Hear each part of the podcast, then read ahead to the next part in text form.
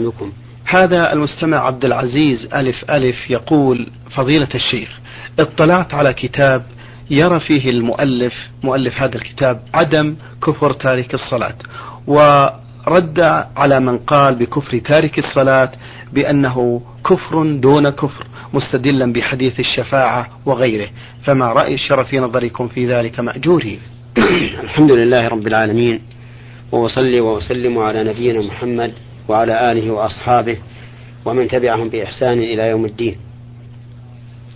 هذا السؤال سؤال عن مسألة عظيمة كبيرة. نعم. اختلف فيها الناس ولا سيما بعد الصدر الأول. هل كفر تارك الصلاة كفر أكبر مخرج عن الملة أو هو كفر دون كفر؟ والمرجع عند النزاع كتاب الله وسنة رسوله صلى الله عليه وآله وسلم لقول الله تعالى وما اختلفتم فيه من شيء فحكمه إلى الله. وقد أحالنا الله عز وجل عند التنازع إلى كتابه وسنة رسوله صلى الله عليه وآله وسلم فقال فإن تنازعتم في شيء فردوه إلى الله والرسول. إن كنتم تؤمنون بالله واليوم الآخر ذلك خير وأحسن تأويلا. ونحن إذا رددنا هذه المسألة إلى كتاب الله وسنة رسوله صلى الله عليه وآله وسلم رأينا أن الكتاب والسنة يدلان على أن تارك الصلاة كافر كفرا أكبر مخرجا عن الملة. نعم. وذلك من قوله تعالى عن المشركين فإن تابوا وأقاموا الصلاة وآتوا الزكاة فإخوانكم في الدين. فاشترط الله تعالى للأخوة في الدين ثلاثة شروط. الأول التوبة من الشرك والثاني إقامة الصلاة والثالث إيتاء الزكاة. ومن المعلوم أن المشروط أن المشروط أن المشروط يتخلف إذا تخلف شرطه. فالأخوة في الدين تتخلف إذا تخلف هذا الشرط المركب من ثلاثة أمور. التوبة من الشرك وإقام الصلاة وإيتاء الزكاة ولا تتخلف الأخوة في الدين إلا إذا خرج الإنسان من الدين بالكلية وإلا فالأخوة في الدين باقية ولو مع المعاصي والفسوق ودليل بقاء الأخوة الإيمانية مع المعاصي والفسوق قوله تعالى يا أيها الذين آمنوا كتب عليكم القصاص في القتلى الحر بالحر والعبد بالعبد والأنثى بالأنثى فمن عفي له من أخيه شيء فاتباع بالمعروف فأوجب الله تعالى القصاص في من قتل أخاه عمدا ومعلوم أن قتل عمد من أكبر الكبائر كبائر الذنوب وأعظم العدوان على البشر. وقد قال الله فيه ومن يقتل مؤمنا متعمدا فجزاؤه جهنم خالدا فيها وغضب الله عليه ولعنه وأعد له عذابا عظيما. ومع ذلك لم تخرجه هذه المعصية الكبيرة من الأخوة الدينية حيث قال جل وعلا فمن عفي له من أخيه شيء فاتباع بالمعروف فجعل الله تعالى المقتول أخا للقاتل. وكذلك قال سبحانه وتعالى في الطائفتين إذا اقتتلتا من المؤمنين. قال وإن طائفتان من المؤمنين اقتتلوا فأصلحوا بينهما فإن بغت إحداهما على الأخرى فقاتلوا التي تبغي حتى تفيء إلى أمر الله فإن فاءت فأصلحوا بينهما بالعدل وأقسطوا إن الله يحب المقسطين إنما المؤمنون إخوة فأصلحوا بين أخويكم. فجعل الله الطائفتين المقتتلتين إخوة للطائفة الثالثة المصلحة مع أن قتال المؤمن كفر. كما كما قال النبي صلى الله عليه وسلم سباب المسلم فسوق وقتاله كفر. وهذا هو الذي نقول إنه كفر دون كفر لأن الله أثبت الإيمان مع الاقتتال. فدل هذا على أن إطلاق الكفر على من قاتل أخاه يراد به كفر دون كفر. أقول الأخوة الإيمانية لا تنتفي إلا بالخروج من الدين بالكلية. والآية التي سقناها في أول الجواب تدل على أن الأخوة الإيمانية لا تثبت إلا بهذه إلا بالشروط الثلاثة أو بشرط مركب من ثلاثة أوصاف التوبة من الشرك وإقام الصلاة وإيتاء الزكاة. وأما من السنة فقد ثبت في صحيح مسلم عن جابر بن عبد الله رضي الله عنهما أن النبي صلى الله عليه وسلم قال بين الرجل وبين الشرك والكفر ترك الصلاة. وفي السنن من حديث بريدة أن النبي صلى الله عليه وسلم قال العهد الذي بيننا وبينهم الصلاة فمن تركها فقد كفر. وهذا صريح في أن كفر تارك الصلاة كفر مخرج عن الملة. لأنه جعله فاصلا بين المسلمين والكفار وبين الكفر والإيمان. والفاصل والحد يخرج المفصول عن الآخر والمحدود عن الآخر. وقد دل إجماع الصحابة رضي الله عنهم على ذلك. فقد نقل إجماعهم عبد الله بن شقيق أحد التابعين المعروفين. فقال كان أصحاب رسول الله صلى الله عليه وآله وسلم لا يرون شيئا من الأعمال تركه كفر غير الصلاة.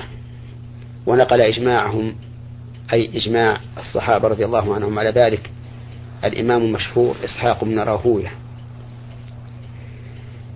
والنظر والقياس يقتضي ذلك. فإن رجلا يحافظ على ترك الصلاة ويشاهد الناس يصلون وهو لا يصلي. لا ليلا ولا نهارا لا في المسجد ولا خارج ولا منفردا. كيف يقول إنسان إن هذا مؤمن؟ المؤمن لا يمكن أن يحافظ على ترك الصلاة أبدا بل المؤمن يحافظ على على الصلاة. قال الله تعالى قد أفلح المؤمنون الذين هم في صلاة خاشعون إلى قوله والذين هم على صلواتهم يحافظون وإذا كان كذلك فهل هناك حديث يقول إن تارك الصلاة مؤمن؟ أو يقول إن تارك الصلاة في الجنة؟ أو يقول إن تارك الصلاة مع المؤمنين؟ بل إن النبي صلى الله عليه وسلم ذكر أن من لم يحافظ عليها على هذه الصلوات فإنه يحشر يوم القيامة مع فرعون وهامان وقارون وأبي بن خلف. والأحاديث بل والأدلة التي استدل بها من قال إن تارك الصلاة لا يكفر وأن كفره كفر أصغر كفر دون كفر لا تخرج عن أحوال ثلاثة عن أحوال خمسة.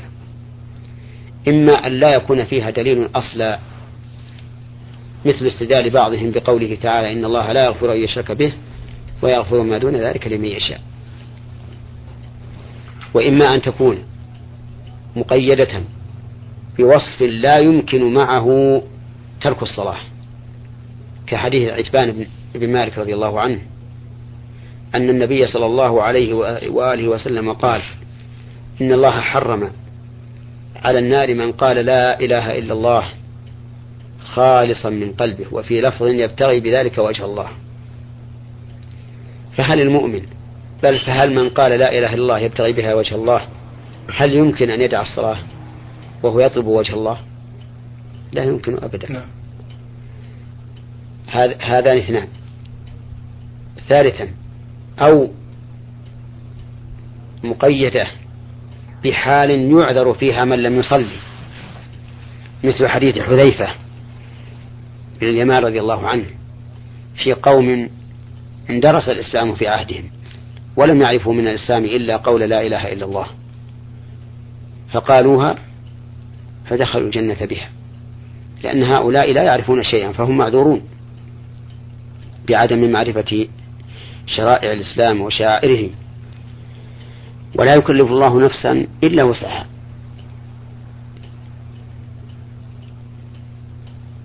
الرابع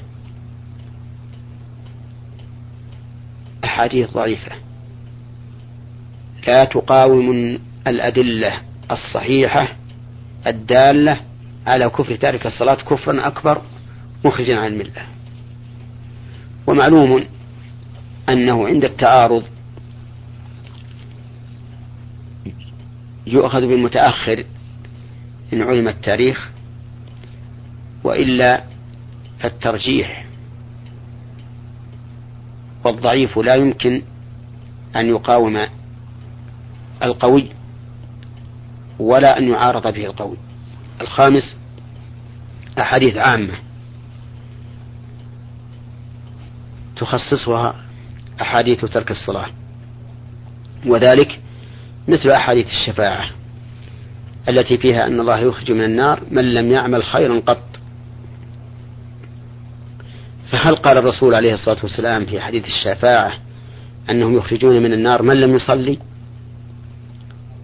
لا. بل قال من لم يعمل خيرا قط فيقال يستثنى من ذلك الصلاة لأن النصوص دلت على أن تركها كفر والكافر لا يخرج من النار. لقول الله تعالى فما تنفعهم شفاعة الشافعين. ثم نقول لهؤلاء الذين استدلوا بحديث الشفاعة أنتم لا تقولون بموجبه. فإذا قدر أن الذي في النار لم يقل لا إله إلا الله فهل يخرج بالشفاعة؟ لا يخرج بالشفاعة مع أنه لم يعمل خيرا قط. فهذا النصوص فهذا النص ليس على عمومه بل فيه ما يخصصه. وبهذا تكون أدلة القول بكفر تارك الصلاة أدلة قائمة سالمة من المعارض المقاوم فوجب الأخذ بها. ونحن نبرأ إلى الله أن نكفر من لم يكفره الله ورسوله. كما نبرأ إلى الله أن نتهيب من تكفير من كفره الله ورسوله. الأمر لله والحكم لله فإذا حكم على أحد بكفر وجب علينا قبوله والرضا به والحكم بكفره. وإذا نفى الكفر عن أحد وجب علينا الرضا بذلك ونفي الكفر عنه. وليس لنا أن نتعدى حدود الله وليس لنا أن نعترض على شرعه. وإذا تبين أن كفر تارك الصلاة قد دل عليه الكتاب والسنة وإجماع وإجماع الصحابة والنظر الصحيح وأن ما عارضه لا يقاومه وجب الأخذ به. بقي أن يقال ما تقولون في من ترك الزكاة بخلا وتهاونا؟ هل يكفر؟ فالجواب قال بعض العلماء بكفره وهو رواية عن الإمام أحمد رحمه الله. واستدلوا بآية التوبة التي سقناها في أول كلامنا. فإن تابوا وأقاموا الصلاة وآتوا الزكاة فإخوانكم في الدين. ولكن الذي يظهر أنه لا يكفر مانع الزكاة بخلا وتهاونا. لما ثبت في صحيح مسلم عن أبي هريرة رضي الله عنه أن النبي صلى الله عليه وسلم قال ما من صاحب ذهب ولا فضة لا يؤدي منها حقها إلا إذا كان يوم القيامة صفحت له صفائح, من نار أو صفائح من نار وأحمي عليها في نار جهنم فيكوى بها جنبه وجبينه وظهره. كلما بردت أعيدت في يوم كان مقداره خمسين ألف سنة حتى يقضى بين العباد ثم يرى سبيله إما إلى الجنة وإما إلى النار.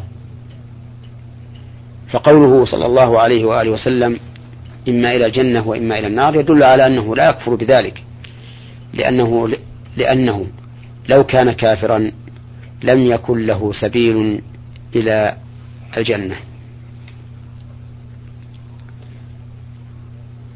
وعلى هذا فيكون مفهوم مفهوم الآية التي سقناها في أول كلامنا يكون مبينا بحديث أبي هريرة الذي ذكرناه الآن. فإن قال قائل ما تقولون في من حمل حديث كفر تارك الصلاة على من جحد وجوبها؟ قلنا نقول إن هذا غير صحيح. لأن من حملها على من جحد وجوبها فقد ارتكب أمرين محذورين. الأمر الأول صرف اللفظ عن ظاهره. الأمر الثاني إيجاد معنى لا يدل عليه اللفظ. كما ارتكب أيضا آه، أمرا ثالثا وهو أن جحد الوجوب موجب للكفر. سواء صلى أم لم يصلي. والحديث من ترك الصلاة من تركها فقد كفر. وبين الرجل وبين الكفر والشرك ترك الصلاة. فكيف نعدل عن الوصف الذي رتب الشرع عليه الكفر إلى وصف لم يذكره الشرع؟ هذا من المخالفة الظاهرة.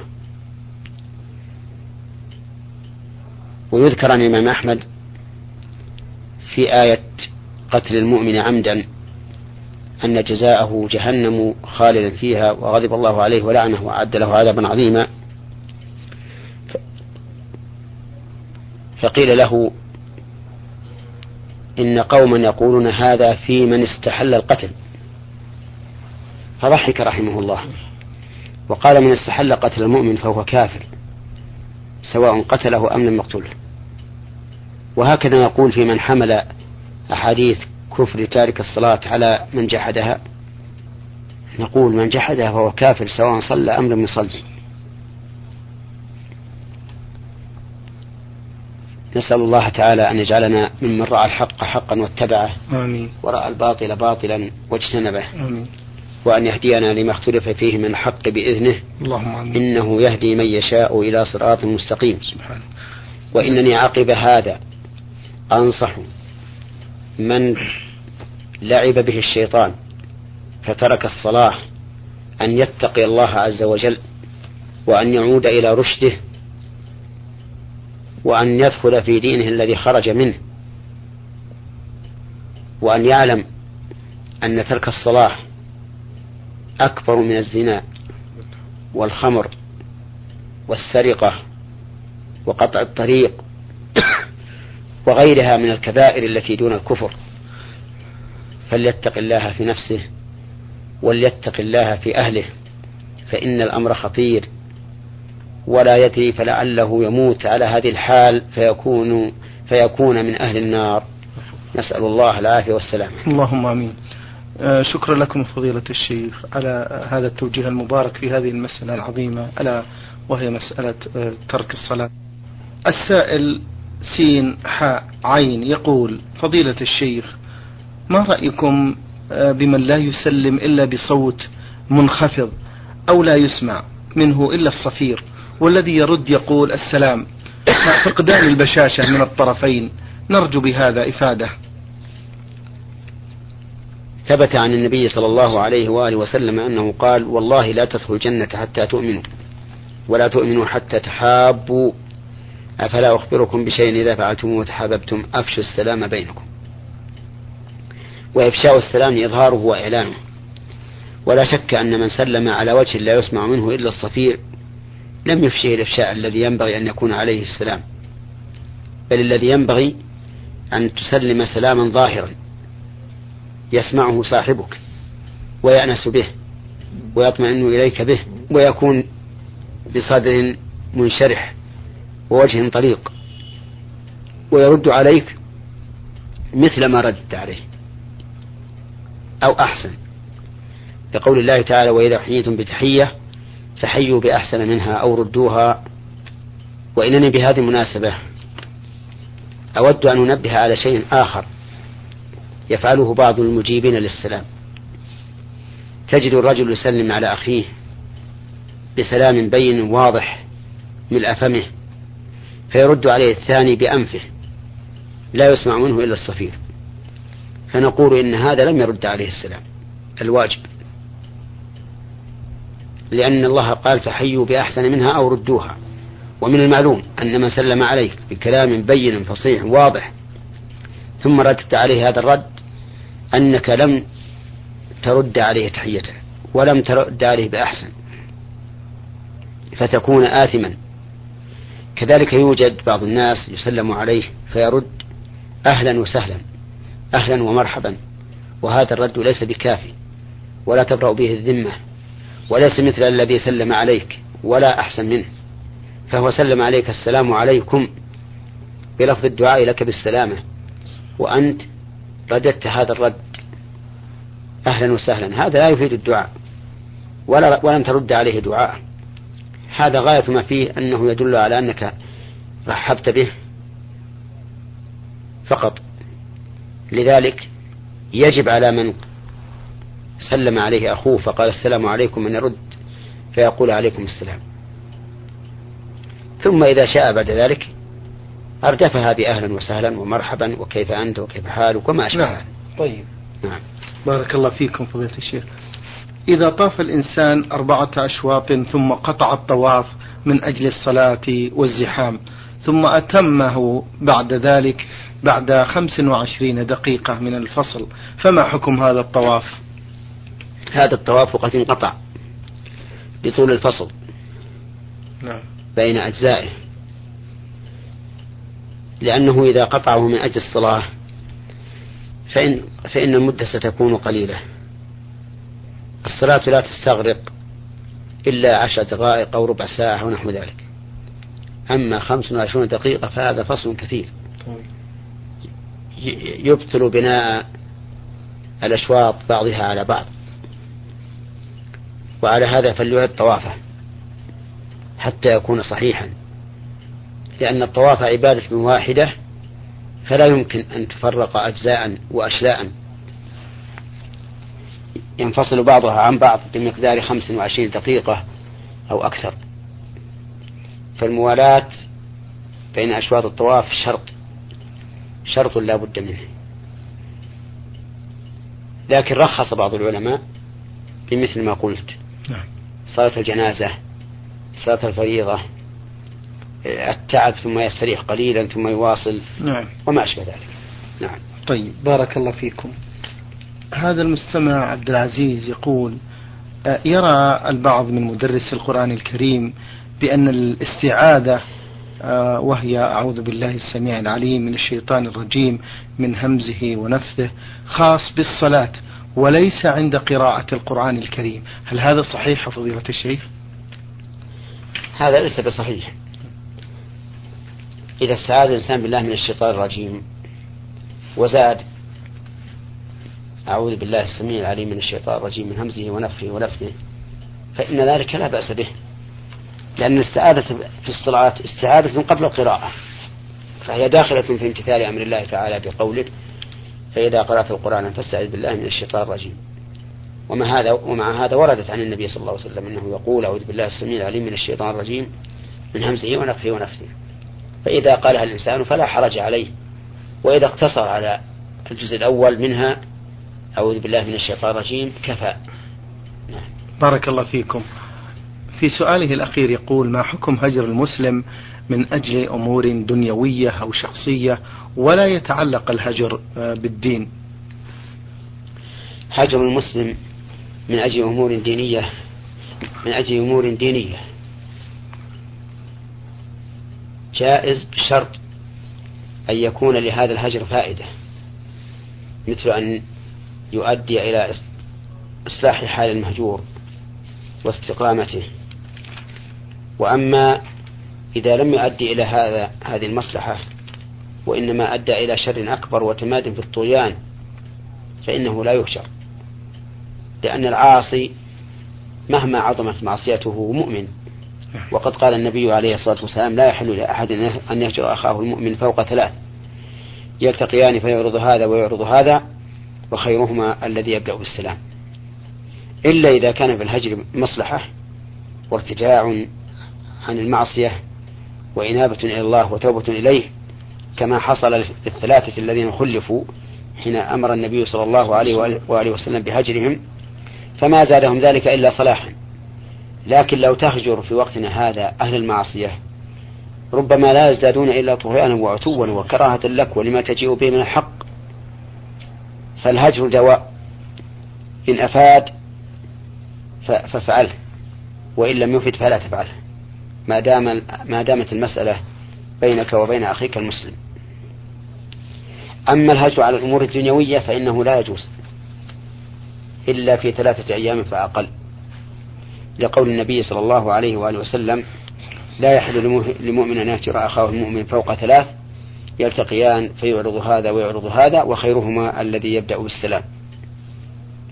بارك الله فيكم. آه هذا المستمع جيم ميم عين الجيزة آه مصر يقول فضيلة الشيخ توضأت بنية صلاة الجنازة ثم أذن العصر فهل وضوء الجنازة يكفي لصلاة العصر أم أتوضأ لصلاة العصر مرة ثانية؟ إذا توضأت لصلاة الجنازة فلا بأس أن أن تصلي به صلاة الفريضة. نعم. أو توضأت لصلاة نافلة فلا بأس أن تصلي به صلاة الفريضة. أو توضأت لرفع الحدث فلا بأس أن تصلي به أن تصلي به صلاة الفريضة. أو توضأت لقراءة القرآن فلا بأس أن تصلي به صلاة الفريضة أو توضأت للذكر لذكر الله فلا بأس أن تصلي به صلاة الفريضة لأن الحدث يرتفع إذا توضأت لهذه الأشياء وإذا ارتفع الحدث جاز لك فعل الصلاة. ويستمر ذلك إلى دخول وقت الصلاة ولو طال الوقت ما دمت على طهارتك. حتى لو فرض أنك توضأت لصلاة الفجر وبقيت إلى صلاة العشاء على طهارتك فلا حرج عليك. طيب. هذا المستمع للبرنامج آه، رمز لاسمه بسين جيم ميم جمهورية مصر العربية. يقول فضيلة الشيخ أسأل عن طريقة الذبح الصحيحة بالنسبة للطيور. هل تقطع الرقبة بالكامل أو جزء منها؟ المهم في الذبح انهار الدم. لقول النبي صلى الله عليه وآله وسلم ما أنهر الدم وذكر اسم الله عليه فكل فإذا حصل انهار الدم بقطع الشرايين وهما الودجان العرقان الغليظان المحيطان بالحلقوم حصل الإجزاء. والطير لا يتمكن الإنسان من معرفة ذلك لصغر رقبته وعدم الإحاطة بها. فلا يبرأ بيقين إلا إذا قطع الرقبة مرة واحدة. ولا حرج عليه في قطع الرقبة مرة واحدة. لا سيما لهذا الغرض وهو الاحتياط. نعم.